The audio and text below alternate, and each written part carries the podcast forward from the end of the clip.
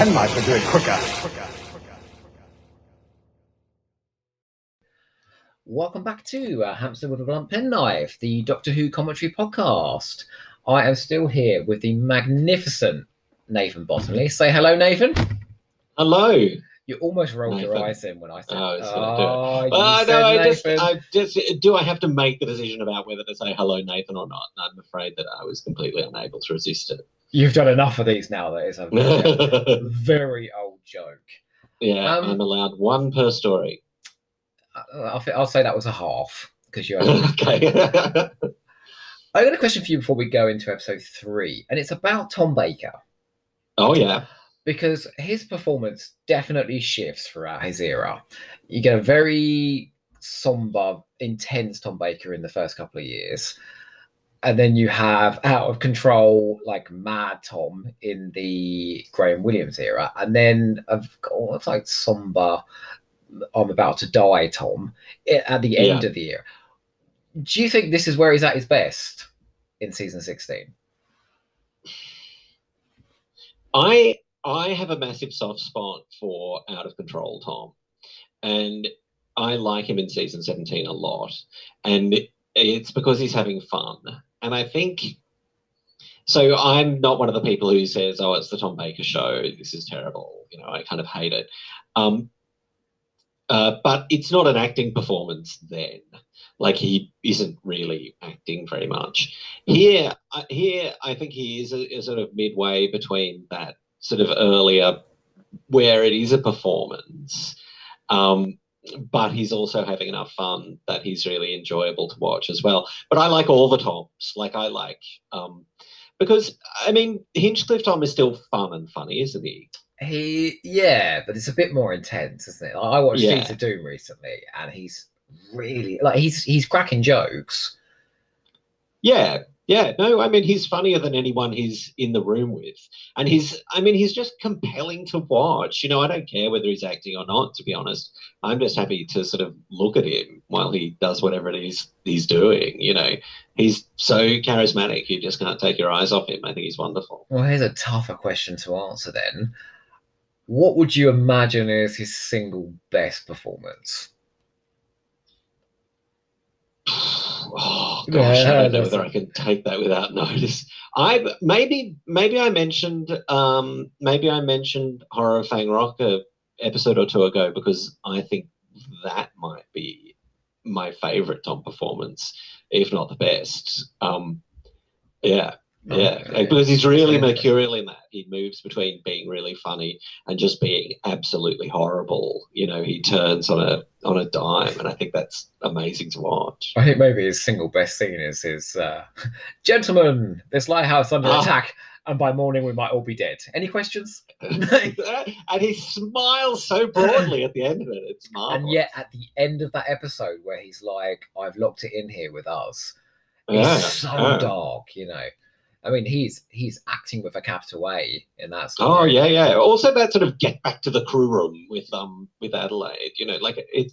He's wonderful. But you, you could make the argument he's gone slightly awry. Come, my fingers, my arms, my everything. Oh, Yeah, you know? Yeah, yeah, maybe. But I mean, again, you know, like there's the go away moment at the very end of that, which I There think is, yeah. good. What, and I've always said in in this era that um, because he is so funny, when he brings that down, like uh, I think I talked to you before about the end of episode two of the Pirate Planet, and and he's revealing like the shocking truth about the Pirate Planet. Mm, You really take note because suddenly he's being Yeah. very serious amongst all that comedy. Yeah, yeah. Yeah, Well, yeah. Let, let's see which way he's going to swing in this episode. Then you Okay. to go to episode three? Three. You, go on, you count us. Oh, okay. Five, four, three, two, one, Let's go. and we're off. So the heist has been unveiled. We're in serious trouble now. Yeah, yeah. Oh, I think we're going to be just fine. Um, I actually think this is the best episode of the four. This has all of Garron's showboating in it. So Yeah. and the doctor has that great line of, um, you know, oh, when you've been in danger as much as I have, this is much more fun. Just sitting around listening Yeah. to great stories. yes, Mary's quite sort of impatient with him, as if she wants she wants to get on with the adventure or whatever. Yeah, like I said, she, she's a bit above all this. She's like, come, can we just get this over and done with, please? You know, back to the time. See, isn't this great? The the worst possible thing that the Graff can imagine is being made a fool of because he is an idiot and because he doesn't have a sense of humor. This is hilarious. How dare you touch me? and then he slaps him around the face. Oh. he him back. It's astonishing, in fact, that the doctor survives this scene. Uh, he's super petulant too. Like he's, you know, like he's a bit cross about it. Like he's not making a joke. It's just like, what are you doing? You hit me. I'll hit you. Screw it. Oh, it's so funny. Oh, Prentice. yeah, yeah. Is this his last appearance in Doctor Who? I think so, yeah. And actually, do you know what? I'd, I'd go as far as to say his first and his last performances are his best, and they're the two he does the least in, and that's the reporter in Spearhead from Space and this. Oh yeah, yeah, yeah, yeah, yeah. So This era, yeah, this era has a lovely line in Over the Top Villains, doesn't it? I wouldn't say the graft is is the best. I think he's very good. I think he's absolutely underappreciated. I mean, he's, you know, yeah. What do we next time we get the nurse? The, oh, and Bruce Purchase, obviously. Um, Vivien Fay is pretty damn Oh, amazing. marvelous. Uh, Ad Astra, Soldeed. Yeah, yeah, yeah, yeah. um, um, Cessair of Diplos. So is this, the, is this the era of great villains? Um, maybe. I guess. I guess because this is less of a show about monsters, um, it has villains instead.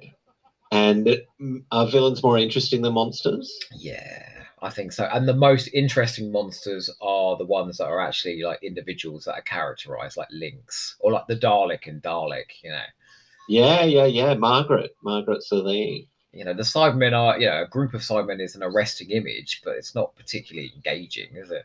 Well, no, and you've got Tobias Vaughn right there, you know, like uh, who is, you know, so I mean, is Tobias is Tobias Vaughn the best villain in the show's history? You know, Oh, you're throwing a question at me now, are you? Okay. well, he is pretty damn good, isn't he? He is brilliant. The the bit that always gets me is where he entices the scientist to shoot him, and then and then he's got these bullet holes in his chest, and he just laughs his head off. Yeah, it's amazing. so great, such a great performance. Uh, so here is uh, uh, we just had a glimpse of uh, Binro before we knew who he was. Um, yeah, and as I was saying last time, and look, this isn't an original observation of mine. The stuff about, I mean, you know, El Sandifer did it um, long before it occurred to me. Mm. But that the fact that Giordano Bruno, who is the person that Binro is named after, is one of the sort of great heroes of the Enlightenment who sort of fell foul of the church and whatever. Um, you know, like Galileo, uh, like Galileo did. Um, and so this takes, like, this takes his atheism as a real proper discovery. You know, he's one person who looks beyond his world and looks at the stars and, and knows what they are. And that scene where, and you know, is it coming up this episode It or next this episode. Yeah. Yeah, where where um Unstoffe tells him Oh, that he's right. And it's beautiful it's astounding you know this man who's been reviled and and like humiliated and and lives in a rubbish heap and has no teeth and and all of that. This sort of miserable wretched person is is brighter and smart. Oh look who's here And that, um, well, Um, that, that's another that's a role that could have been played for comedy, and yet it's the most touching Mm. scene. You- You, tell me another Doctor Who story that gives you um, like a supporting character. The moment they turn up in a scene as beautifully written as that, where where they like undergo a revelation that really touches you. I can't think of one. Yeah. Yeah, I mean, he does look like he's going to be comedy old guy, doesn't he? He absolutely looks like that in this scene that we're watching now. Um, but he's absolutely the the heart of this. I think it, And- it um, leans into Spenton Foster's direction as well, which is very theatrical, and he just holds on their faces whilst the scene plays out. Oh, it's yeah, gorgeous. like the distress, you know, of being recognized because he knows he's about to be humiliated by this terrible actor here.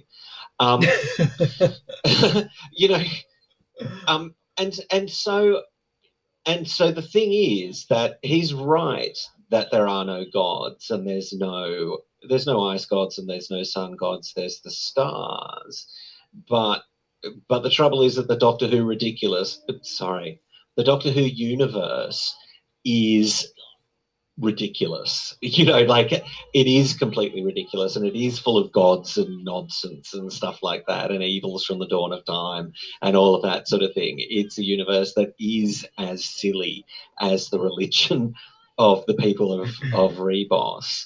Um, and and I think that that's a point that that um, that Holmes is making. You know that Holmes is, as you said before, acutely aware of how silly the show can be and how silly the premise of the show is. And here he's mocking it by presenting an alternative, which is a universe which is like our universe, that is sort of um, sort of beautiful and weird and complex, but also sort of cold and and pointless. Um, anyway, sorry, that's a bit bleaker than I knew. well, I, I'm very quickly going to take you away from that because the Seeker has just appeared on screen. oh wow, There's she's so great! A stratospheric performance if ever I saw one.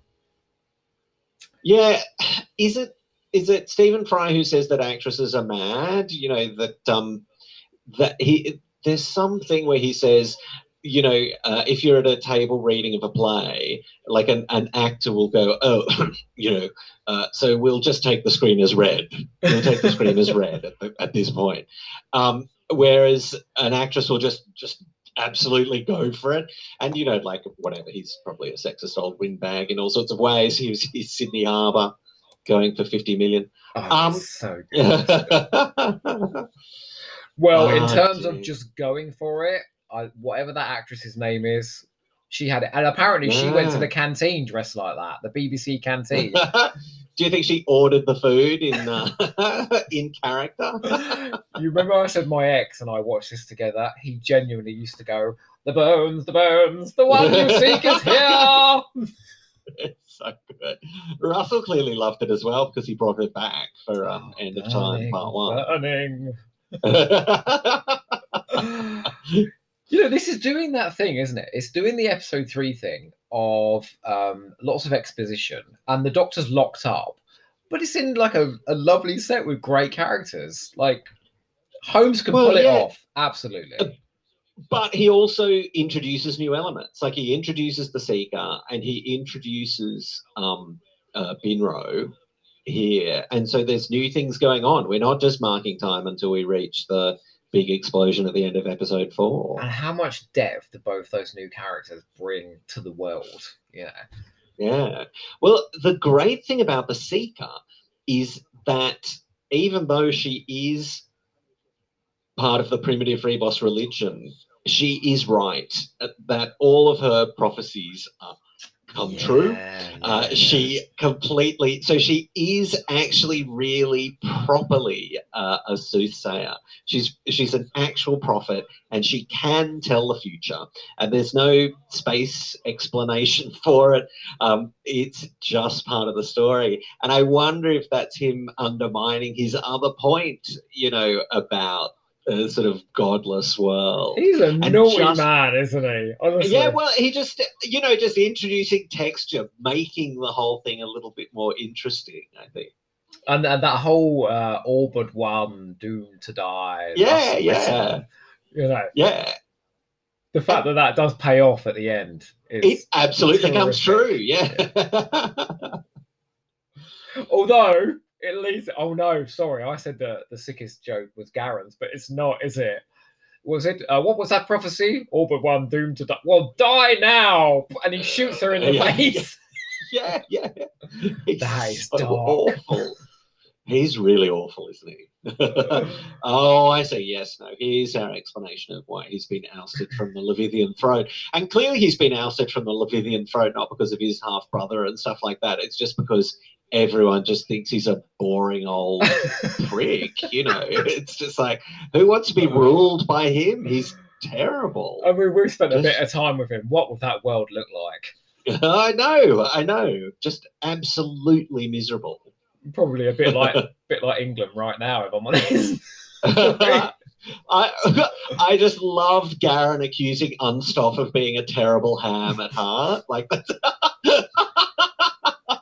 so good. Oh, so and we didn't even comment on it. That just hilarious story about the Scringe Stone, which which Unstoffe is absolutely just sort of not the actor's ad libbing, but the character is just kind of making it up, and like he's sort of super proud of of uh, of the whole thing, and you know Garron's sort of terribly horrified. Notice when he steps on his foot and goes, "Incredible!" Like, shut up, all right? so good. It's so Too good. I felt my life flashing before my eyes. So terrific. It's interesting because Romana pretty much has fallen to the wayside, hasn't she? Until now, I, she's not, yeah. Like- like she- Holmes. she's introduced in, in a, quite a bit of spectacle at the beginning, and then she's just sort of tagging along now. I think that's a flaw in Holmes's writing is that he's just not very interested in women at all, um, and almost never writes good. Am I right about this? I'm about to say something. Almost never writes Um, good female characters. Chessene? Yeah, yeah, yeah. She's probably the only one. But I mean, she is just kind of Servalan in a wig, though, isn't she? I'm trying to think of a beyond that a home story with a female. Oh God, the space pirates, Madeleine Issigri. In her argonite hair. So memorable. I can't think of a line she said. You know? Wait, I- not interested in women. Mrs. Farrell. Yeah, that's true, Mrs. Farrell. But I'd say Mrs. Farrell's so boring. And then there's Meg Meg Seeley. Uh, Crow Timon is uh, is pretty damn fabulous. Shirna. Yeah, but again, Shirna is is pretty. She's in the background a bit. But And, like, I like is- her a lot. She is the competent one of that pair. Yeah, yeah, yeah. And it's the. I mean, that's just the Doctor and his companion. That relationship, isn't it? Like, um, But you, you are right. Like in the Hinchcliffe era, you know, if you find a woman, Yeah. you're lucky. yeah, that's right. There's a woman in this one. Goodness. Isn't there? There's Yeah. one story where there's. Is it the Deadly Assassin where there's no women? Deadly? Assassin has a woman, a woman's voice Oh, uh, on a recording. So there you go. Gosh. So we haven't completely forgotten about the women. Yeah, that's right. Um, and you know things like Revenge of the Cybermen. I mean, there are stories where um, Liz is the only woman. You know, or is there another woman in Genesis of the Daleks? So Is Bettan? Is there anyone else? I don't think Yeah. there is. No. So Yeah. what changed then? Because season sixteen to seventeen, it's full of women. Yeah. Oh, yeah. I mean, who's the guy who directs Sunmakers? There's one. Oh, Pennant One- Roberts. Yeah, Roberts. I mean, he's sort of terrible in all sorts of ways, but he does. Um, he does. You know, just say no. We're having a woman in this part. Yeah. Um, he does it a couple of times, doesn't he? Um, Yeah, yeah. man and um, uh, Tice in in Bounty And Preston Like in Preston. the Deep. Yeah, yeah, yeah. yeah. But but in yeah. season sixteen and seventeen, you have lots of strong like look at Stones of Blood. Yeah, yeah. There's yeah. scenes where it's all, all women and all fantastic women at that. Yeah, yeah, yeah. Oh, sorry, we're talking all over. We're talking over Binro here. And that, what's that? These hands useless for work now. So does that mean that he was captured by the religious authorities and tortured? Like, is that how we're supposed to read it? Potentially, know, like like we've already del- seen that their entire culture is built around this religion. So Yeah. let's assume reprisals for questioning it are pretty high. Yeah, but I think that that's, I mean, that that's hinting at that without making it explicit, which I think is clever in just a line. Look at how tight these shots are on their Oh. faces. Yeah. Oh, see this. Oh, and the way he sobs really gently. Yeah, yeah. And I think I Ah. think the most touching line is when he dies and he says, "Right, I was right and Yeah. Stuff." yeah, yeah. Uh, maybe going slightly over the top, but that is, I think that scene in particular is just beautiful, you know, and it's a moment where Holmes sort of drops the cynicism for a second, you know.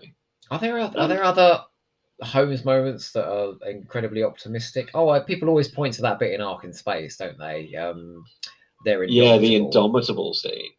Yeah, which we've had, you know, a few times since then. I mean, uh-huh. the show's gone back to it in the new series as a thing that it's good to get the Doctor to do, but I guess he does it for the first time.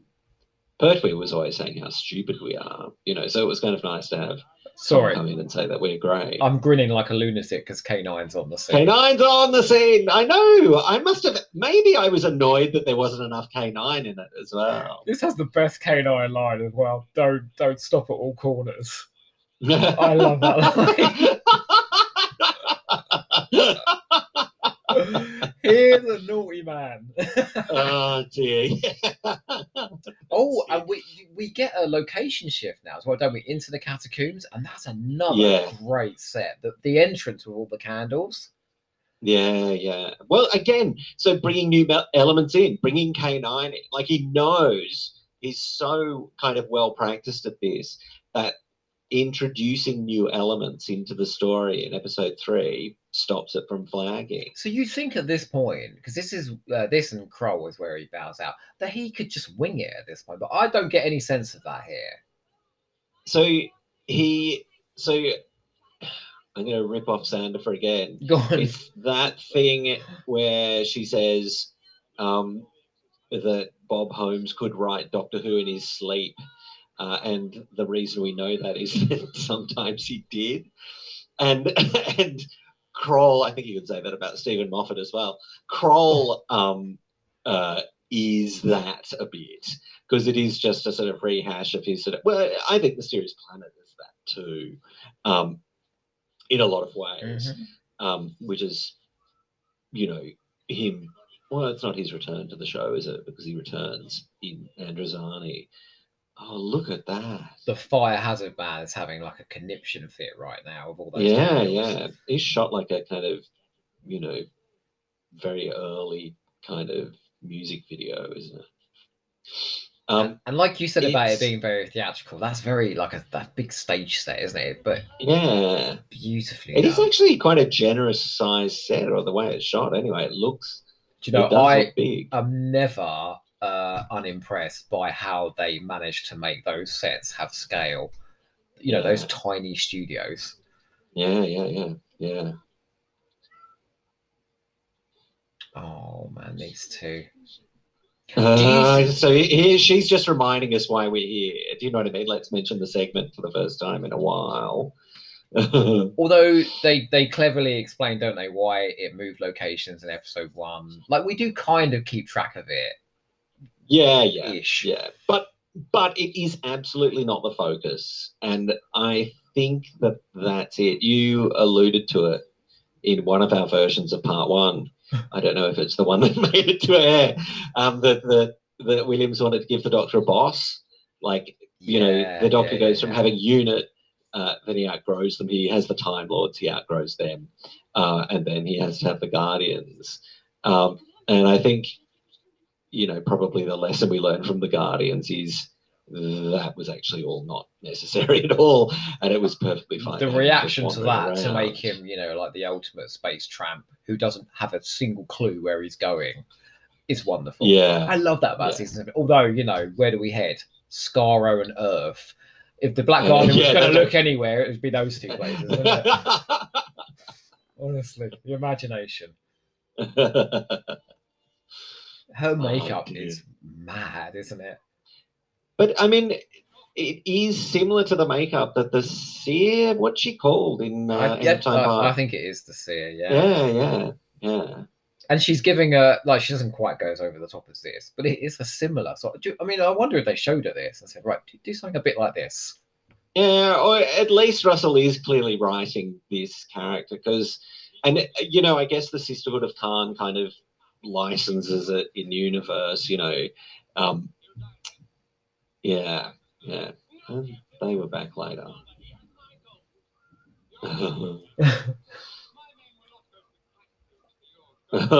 so, was he always he? So I still haven't, you know, I only saw this for the first time 40 years ago or whatever. How long ago? Yes, Seventy something nine. like that. Jesus Christ. More than 40 years ago. So the plot was to steal the gold all along. yes. He puts it as a down payment, then he steals it. Yeah, yeah. Yeah, I must have known that at some point. Do you think that um, Tom and Mary could have had a second season? Like, do you think that would have been? Oh yeah, yeah, I think so. I think they, I think they work really well together. And I remember, I remember watching Destiny of the Daleks again for the first time and being horrifically disappointed that Mary wasn't in it, like beyond Really? disappointed. Yeah, yeah, yeah. And I think I had probably, I, I remember very well watching this for the first time. I think I missed some of the and like the final episodes of Armageddon Factor for some reason because it was always it was on every night in Australia, like Monday to Friday or Monday to Thursday, which is why we didn't get to see this until 1979, right? Because they would sort of save it up and they would pad it out with repeats or whatever. I think you had the better deal, honestly. Like here, Yeah, it was yeah. on once. That's all you got. If you were lucky, you got a repeat. It sounds like Yeah. you guys had it on a loop. Yeah, yeah, yeah, yeah, yeah. It was a very weird loop, but we we had it on a loop, and there was a time when we were, you know, not me personally, but we were taping repeats and sending videotapes to England. Oh wow, you were you were a dealer. Well, not me, not me, but I, I know that that was happening. Like people were doing that because there was no way that people in England could watch this again. They were hot on trying to catch it. Cy Hart told a story that his dealer got arrested for copyright fraud. Oh, really?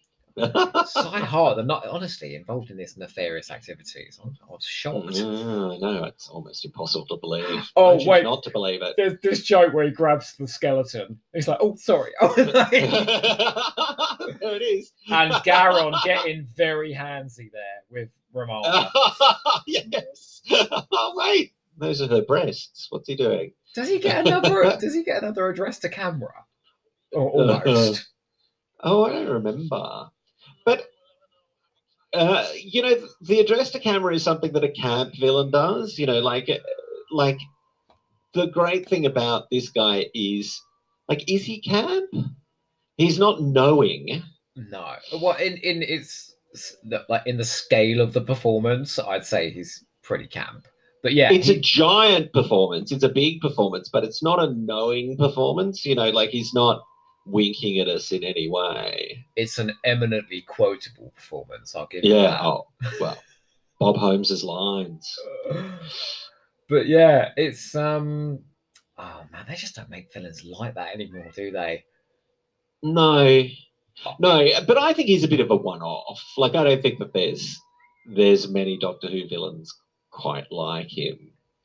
I'm Like- to, I'm trying to think of a like a massively arch villain in the new series.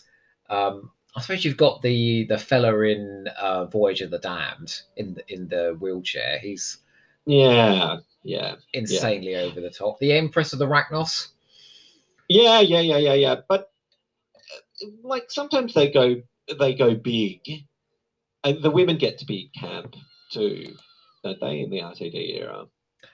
Sure- Oh You know, gosh, like Miss, Foster, and Oh, stuff. blimey. Yeah.